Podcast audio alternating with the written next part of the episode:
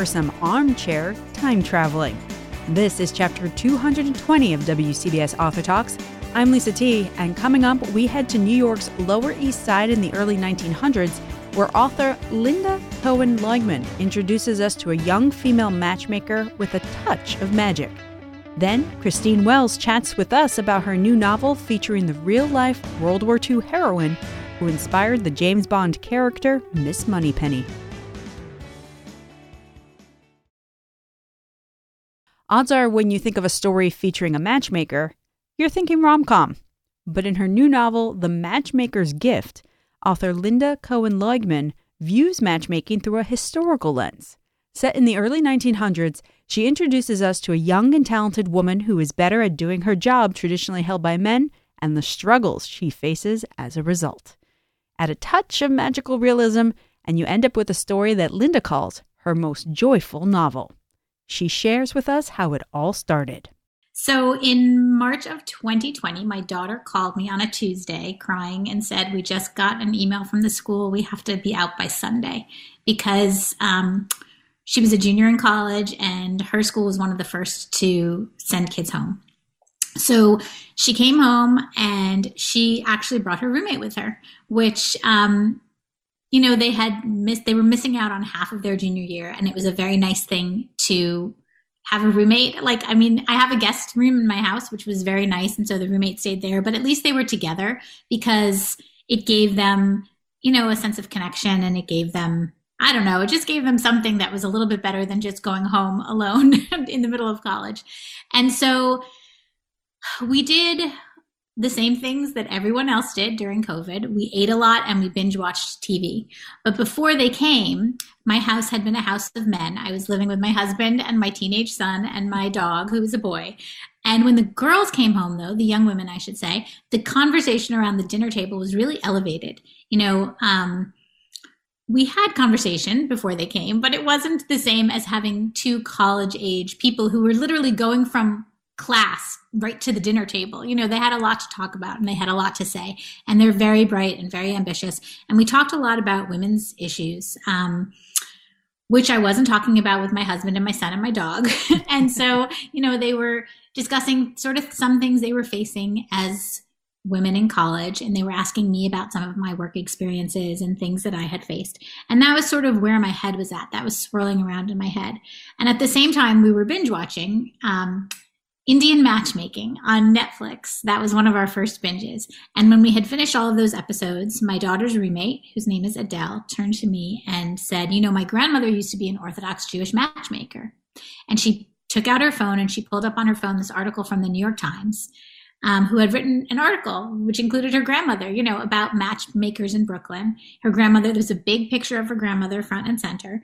And, um, in the article, they talked about a woman's file cabinets that held all the records to all of her matches. And when I read that as a reader, you know, I immediately thought of that children's book that we read, you know, the mixed up files of Mrs. Basil E. Frankweiler. And I thought it would be a great book, like a matchmaker and all of these files and maybe a granddaughter. And I just said, you know, Adele, I really kind of want to write a matchmaking story. And she said, I said, would you mind? And she's like, no, why do I, you know, fine, go ahead. Um, and I talked to my agent and I had been working on another book at the time, but the next day after I just mentioned it to her, she called me and said, I've been thinking about this all night. I really want to talk to your editor about it and ask her about this. And so she did. And both of them felt the same way. They wanted that story. It was like they wanted to read it right then. Like I think it was part of the times that we were in that they wanted it just sounded like a story that would make everybody feel good and they just wanted to read it. So i sort of put aside what i was working on and wrote it. Um, and that's how it started. But a matchmaking story we would think would be if I say that to you, you know, you think romance, but I write historical fiction. So that was the that was the problem, right? I had to figure out how I was going to come at it from a historical point of view. So that's where it started and that's where my head was at, which sort of figures into the story, like the things that were swirling in my brain when I went to start researching and figuring out this story. Now, I think when people think of Orthodox Jewish matchmakers, they're going to think of Yenta from Fiddler on yeah. the Roof, or 100%. even they might even think of Bravo's Millionaire Matchmaker when they mm-hmm. think of mm-hmm. matchmakers. But I love that you imbue Sarah Glickman, who's your matchmaker in the book, with a touch of magic when it comes to her mm-hmm. abilities. You know, I love stories with a little bit of magical realism, and I love um, I love Alice Hoffman's work especially, and that came. I don't know. You know, it sort of came out of when I when you think about love. Some of the sayings that we hear about love always have to do with vision and sight.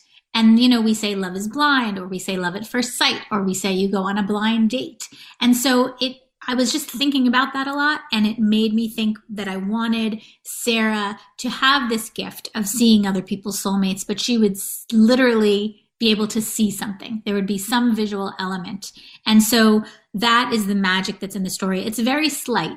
Um, but it's but it's real you know for her it's it's a it's a thing that happens in the story and i've never written anything with magical realism before so it was a little bit of a departure for me and i was nervous about it but it felt so good to do it was it's it felt i don't know it just came pretty naturally i think because i've read so much of it so it, it felt like something that i really wanted to try it also leads me to believe that maybe you're a hopeless romantic i don't know you know it's funny someone there was one one review on Goodreads really early on, and you know they always say don't read your or don't read your reviews, right? But of course, when your first book go when your book first goes up on Goodreads or NetGalley or these different ways that readers can access it in an early way before it comes out, um, you have to look and see what they're saying. So someone wrote. OMG, did I just accidentally read a rom com? and I thought, OMG, did I just actually accidentally write or something with like, like a rom. It's not a rom com, but did I accidentally write like like a rom com storyline in my story? Like I never, but I guess maybe a little bit, a little bit I did. You've got um, a, mute, a meet cute in there. Yeah, there's a meet cute. There's a couple. Meet, there's a lot of meet cutes, right? It's true. I mean, some of them are engineered. Yeah, there are a lot of vignettes in the story, sort of little romantic vignettes. But what I like is that they're all for other people. You know, they're not for my two main characters themselves. So, yeah, they're all they're there, but it's funny that that, that reader felt that way. So as you said, you approached it from a historical fiction point of view. So Sarah has this quote unquote job of being a matchmaker in the early yeah. 1900s. Tell me what sort of research you did to get her character right, what matchmaking was like, and even what life was like in New York City at that time for Jewish immigrants. Sure. When I first approached this story, I had to figure out the timeline first because it would have been really easy to make Sarah the grandmother character making matches in the 1950s. You know, everybody loves the 1950s. So I was sort of searching for my timeline and I had to do my research online because we weren't allowed to leave the house at that point. so I, I, turned to a lot of different um, museums and resources in New York. So the Eldridge Street Museum website, the Museum of Jewish Heritage, the Jewish Museum, the Tenement Museum, the New York Public Library, all of those I was scouring. And I found this piece called Love on the Lower East Side, which was just perfect um, at the, the Museum at Eldridge Street exhibit. And in that little virtual exhibit, they referenced um, a wedding from 1909. And the line that they stuck in there was about the wedding itself, a very sort of um, interesting line about the wedding of a the daughter of a Romanian immigrant, and the father was called the pickle millionaire. So the line was the scent of orange blossoms and roses mingled with the odor of dried herring and pickles. this was at this wedding. Um, and so I went to find out more about this wedding. And so that line actually came from a New York Times article in 1909. The New York Times covered this immigrant wedding on the Lower East Side. There were 2,000 people that went to it. It, there, they needed police to keep the streets clear. It was this huge affair, and it was very um, modern in that it was supposedly a match made without a matchmaker, and they referenced the Yiddish word for matchmaker in it.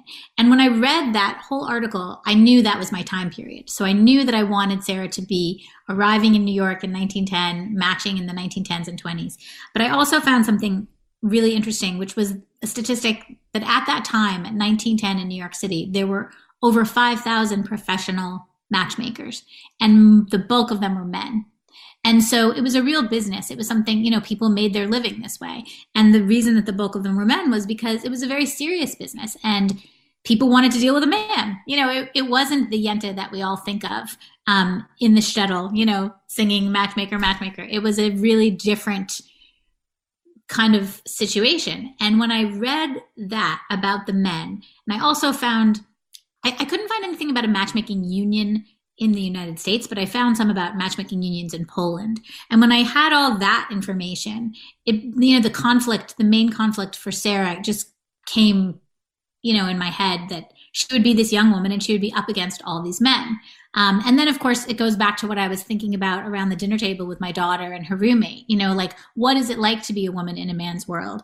And even then, what would it be like? You know, what is it like to be up against a bunch of men who resent you because you're a young woman and you're gifted and maybe can do their job better than they can? And that's sort of a timeless thing, right? It's like just being with my daughter and her roommate made me understand that it, how timeless it was. You know, like they're they're worrying and thinking about the same things that I was worrying and thinking about when I was their age. And I assume that someone in the 1910s and 20s who was professionally minded, a young woman, would be thinking the same thing. So it's like tale as old as time, you know. And so that was the research gave me, just handed me, all wrapped up in a bow, my conflict, you know, for my story. It really, it really made it very clear you know, reading about uh, Sarah's persistence against these these male matchmakers and knowing the time period, part of me was uh, saddened that this same fight is still going on in modern day. But yeah. at the same time, so proud that, you know, a woman who knows what she's doing and has her gift and can do it better continued to do it in the way that she could because she was so good at it. Yeah. Yeah. And I like that, you know, she fights when she's a young girl, she does it. She doesn't even know really what she's doing because she's confused in the beginning. And then her family is very poor. They're living, you know, in a tenement on the Lower East Side. And she sort of eventually has a benefactor who is inspired by that, that pickle millionaire. Um, he, I call him the pickle king in my story, but she matches his daughter. And, but she's still not really getting paid. And at some point in the story, you know, she has this moment where her father has died. She's lost her brother. She's really in a position where she has to help her family make ends meet. And she's like i need to be paid i need equal pay. Like i need i'm going to do this and i need equal pay and that's it. Like i'm not doing this for free anymore. And I'm serious about it. And this is what i have to do. I'd be remiss if I didn't mention that there's a parallel storyline set in the 90s featuring her granddaughter Abby, who just so happens to be in the opposite line of work, which as a divorce attorney.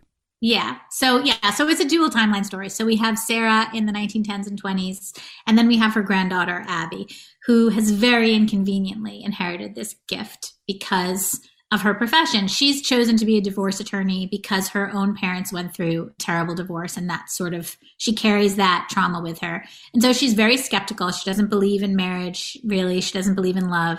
She's heard her grandmother's stories her whole life um, and when the story opens, her grandmother has just passed away and she inherits the journals. So at first I thought I, about those file cabinets, you know, that I read about in that story. And, but I changed them to journals for my story, but they are not diaries. You know, Abby is really actually disappointed at first when she gets her hands on them because she's thinking, oh, this is going to be great. I'm going to read my grandmother's diaries. But they're not diaries. They're just notes and like very, you know, business like ledgers about people and the matches that she's made. And there are some newspaper articles stuffed in there and some ticket stubs and different things. But it's really through reading those journals that she understands that all those stories that she heard were actually real. She thought her grandmother was exaggerating. She thought she was just embellishing, but those things really happened. And then she finds the parallels sort of in her own life. And it's tough for her. This gift gets in the way of her career, which she has worked so hard for. I can't help but feel you want readers to walk away with the sense that they should always try to be true to themselves in life and in love. This novel was my most joyful novel. You know, my, my first two books were more sort of more serious. Um, and I really kind of want people to just walk away with a sense of joy too. You know, like definitely to to feel that strong woman kind of connection and to to follow their instincts, but also to just kind of walk away with some joy and a little bit of magic kind of, you know, filling them filling them up because this book got me through that very dark time, you know, all that worry that we were feeling. And I just, I don't know, I think we need stories like that, you know, that kind of take you away and just give you like a, a joyful escape. So does that mean your next book you're going back to more serious matters? No, I'm actually going um yeah, no, I actually I feel so happy about this book. I feel so proud of this story because so many readers have told me that it's brought them so much joy. And so I decided I was going to move sort of in that direction again. And so my next book is also historical, but also has a little dash of magical realism to it. And it's it's a fun story. It's it's actually um, inspired by my husband's great grandmother, who was a female pharmacist. She graduated from pharmacy school in 1921, which you don't hear a lot about for women that age. And I've heard so many stories about her. Um, she used to apparently she doctored her certificates for years. And so she was practicing for like she was a pharmacist. Like they all thought she was 60 when she was 70 they thought what you know like she was really going for a long time. But um, a pharmacy is an amazing setting for a story. Um, because you know back then the pharmacists were they were like your your priest your rabbi your therapist your bartender. It was an interesting thing to have a pharmacy in during prohibition because they were one of the last places where you could have liquor, sell liquor legally, and doctors would write prescriptions for whiskey and stuff like that. So just there's a lot of elements that make it really interesting. And then of course you have all the medicines. But the this, the character in that story is sort of caught between her father's um, absolute faith in medicine and strict, you know, measurements of medicine and this amount of this will help you make this better um, and then her relative sort of old world concoctions that she's like whipping up in her kitchen. and, and so there's, you know, there are some of the same themes as the matchmaker's gift. There's the modern world and the new world versus the old. And, um, but there's it's it's a lot of fun. It's a it's a fun story. There's a love potion that goes very wrong in that story. Oh, see that that's fun. You might be writing a rom com. I, I know. I, well, maybe it's sort of I think it's sort of similar to this one. It's like there's a there is a more modern um, timeline, but it's the same character. It's it's my main character when she's 80 years old, and she sort of moves. She's a very reluctant retiree, as my um, husband's you know great grandmother actually was, and she moves to Florida and sort of runs into the man who got away. Um, but then it you know is takes place mostly in her during her own, you know, youth and pharmacy days. But it's going to be fun. We're going to have to wait a little bit for that. But before then, we can all read The Matchmaker's Gift. Lynda Cohen Loigman, thank you for your time today and for sharing that joyful story. Oh, thank you so much for having me. so much fun to talk to you.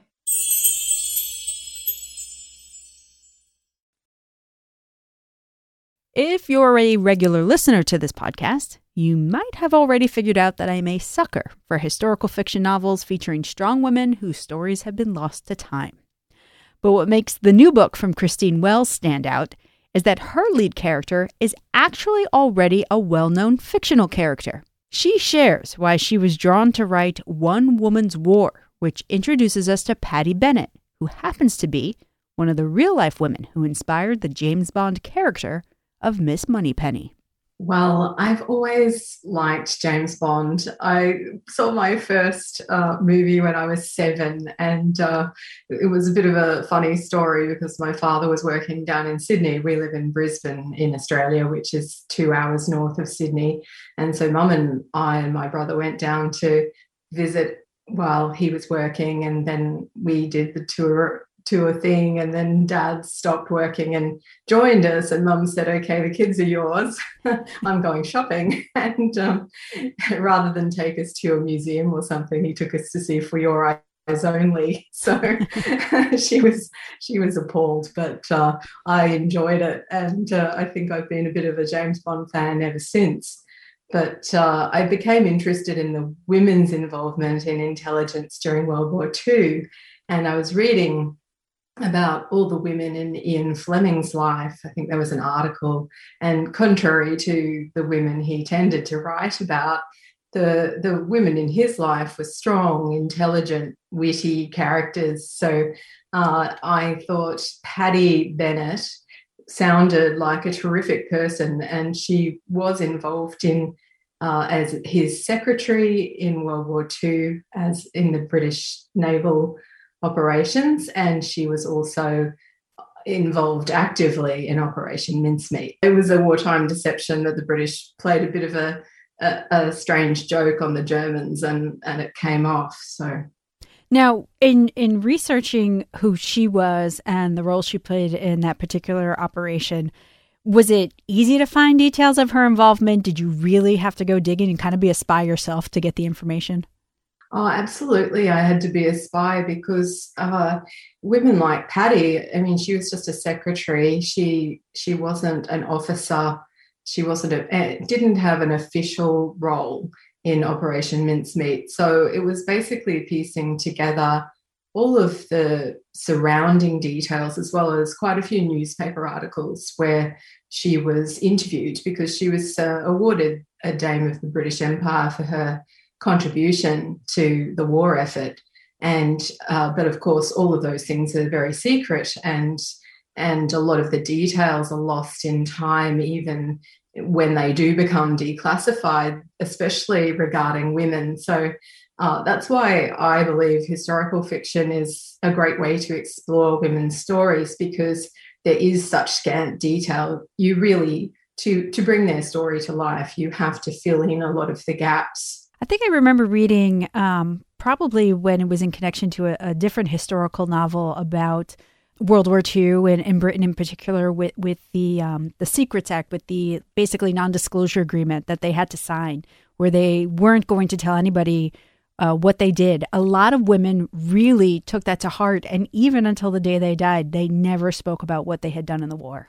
Yes, absolutely. And uh, a lot of husbands and wives never knew that the other uh, worked at Bletchley Park, which was the decoding place. The, the, fact that they had cracked the Enigma code was incredibly secret because, of course, the Germans would change what they were doing if they found out. So, you know, uh, so much valuable intelligence came through that.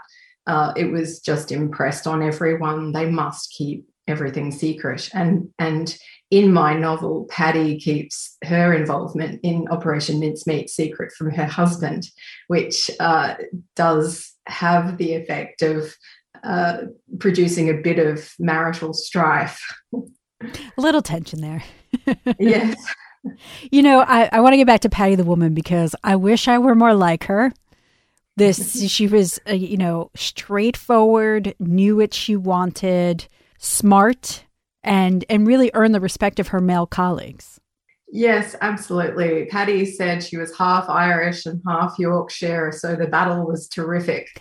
And if you know anything about stereotypes of different countries in Britain, the Irish are supposedly hot tempered, and, and the Yorkshire people are quite stolid and hardworking and diligent. So she had this dual uh, aspect to her personality, uh, personality but uh, she was quite redoubtable. And something I couldn't put in the book that uh, that because it happened so much later was when she was in her 70s, she foiled a mugging attempt. The man was trying to get rings off her finger and she kicked him where it hurt and he ran away. and she said it was years of ballet and some sturdy Marks and Spencer shoes.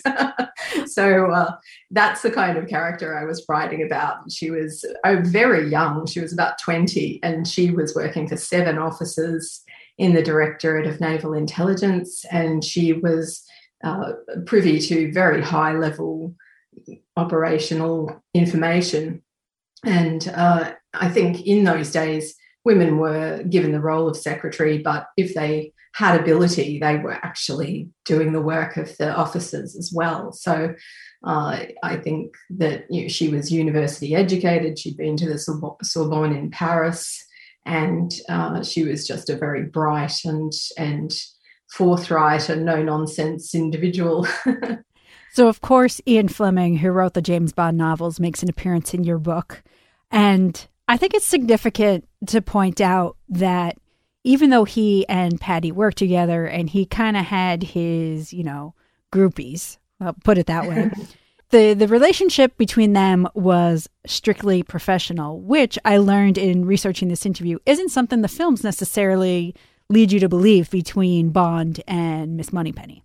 No, that's right. I mean, I think in the books it was quite different, though. I think there was no flirtation between Moneypenny and, and Bond in the books.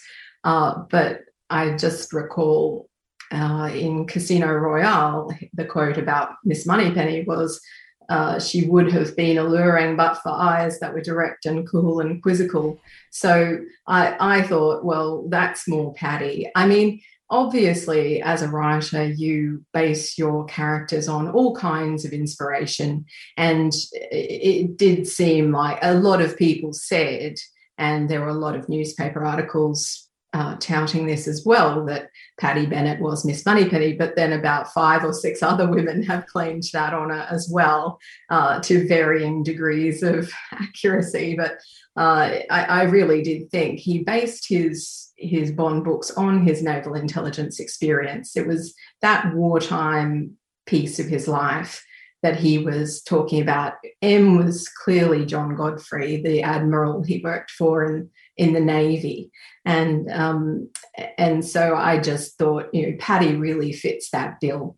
Paddy isn't the only uh, strong woman, female character we meet in your book. You also introduce us to the character of Friedel Störteger, who's an Austrian double agent. And is she real or is she fictional? She's real, yes. Uh, I came across uh, Friedel years ago when I was researching another book, uh, and it was a book called Agent Fifi, and it was about uh, agent provocateurs in the war because what the British did often was get women to sidle up to somebody and and get information out of them. You know, use an attractive woman to do this, and uh, they employ MI5 employed Friedel to to uh, suss out the the uh, the fifth column activity in um, going on in Britain. So she would pretend to be a Nazi. She was an Austrian by birth, but they actually changed her passport to make it German. And she would extract information from people by pretending that she was one of them. So, uh, of course, at the time, the British didn't know the atrocities that Hitler was going to perpetrate, although they, certainly were aware of persecution of Jewish people. That was going on even before the war. Uh, but many of them were in sympathy with the Nazi cause, and many of those people were dukes and very high up in society and powerful people. So Friedel had entree to all of this society uh, parties and so forth, and, and she would come back with information for MI5 but she was also a double agent because she'd been recruited by the Nazis as well. And so the British used her to feed false information to her, her German handlers. So I'm right at that point in your book where the two of them, Paddy and Friedel, are on parallel paths and probably just about to come in contact with each other or at uh-huh. least have their paths kind of cross. Did that happen in real life or is that your your author's license?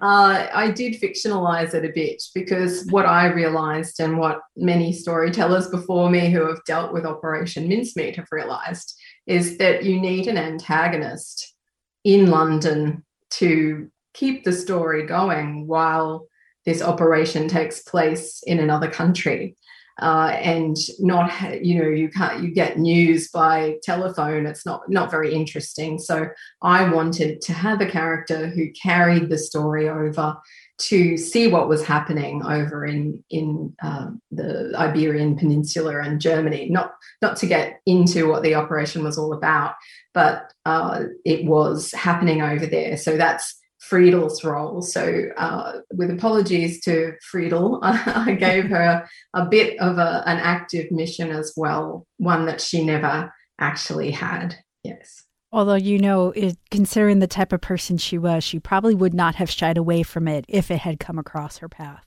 That's right. She was uh, a real, real character. And uh, it's interesting because I was able to get access to her MI5 file uh, through the National Archives, and it's about 112 pages. and it's full of her reports, uh, heavily redacted, uh, and also her superior superior officers' opinions of her.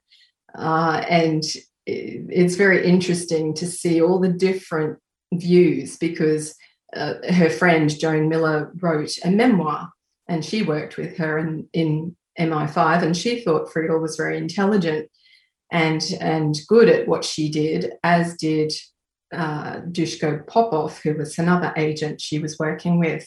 But a lot of the MI5 superiors said, "Oh, you know, wrote her off as a good time girl." Uh, and uh, there's a funny story, but she used to be, always be out after curfew and scantily clad, and she was often rounded up with the ladies of the night and taken to the local lockup.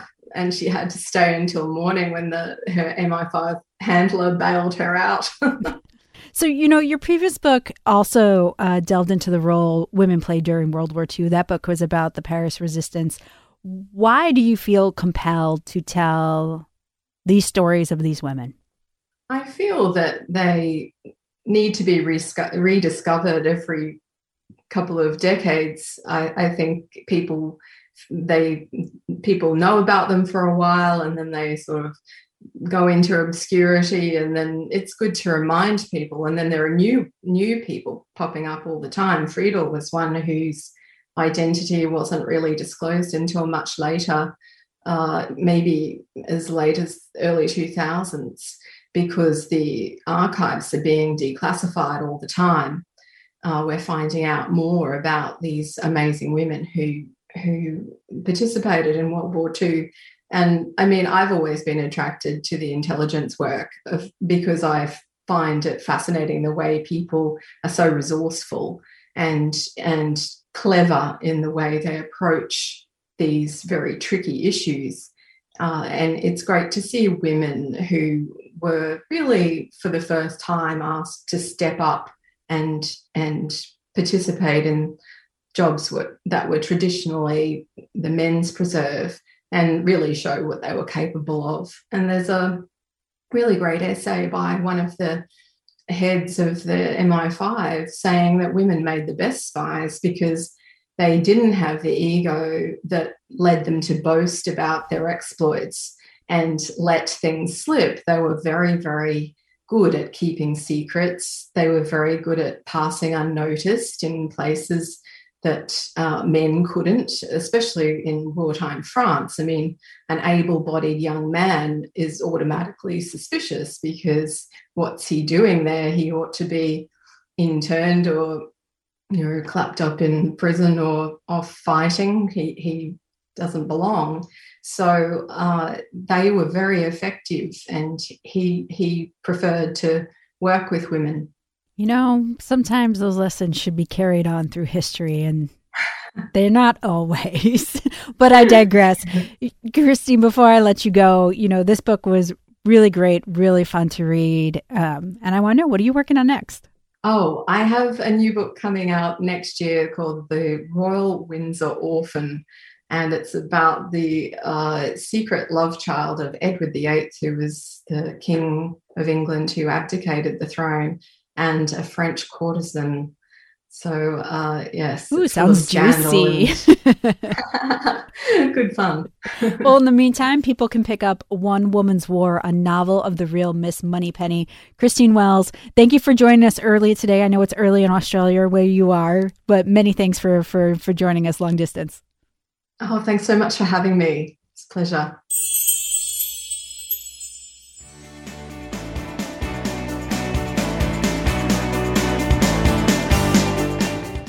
That's where we close the book on this chapter.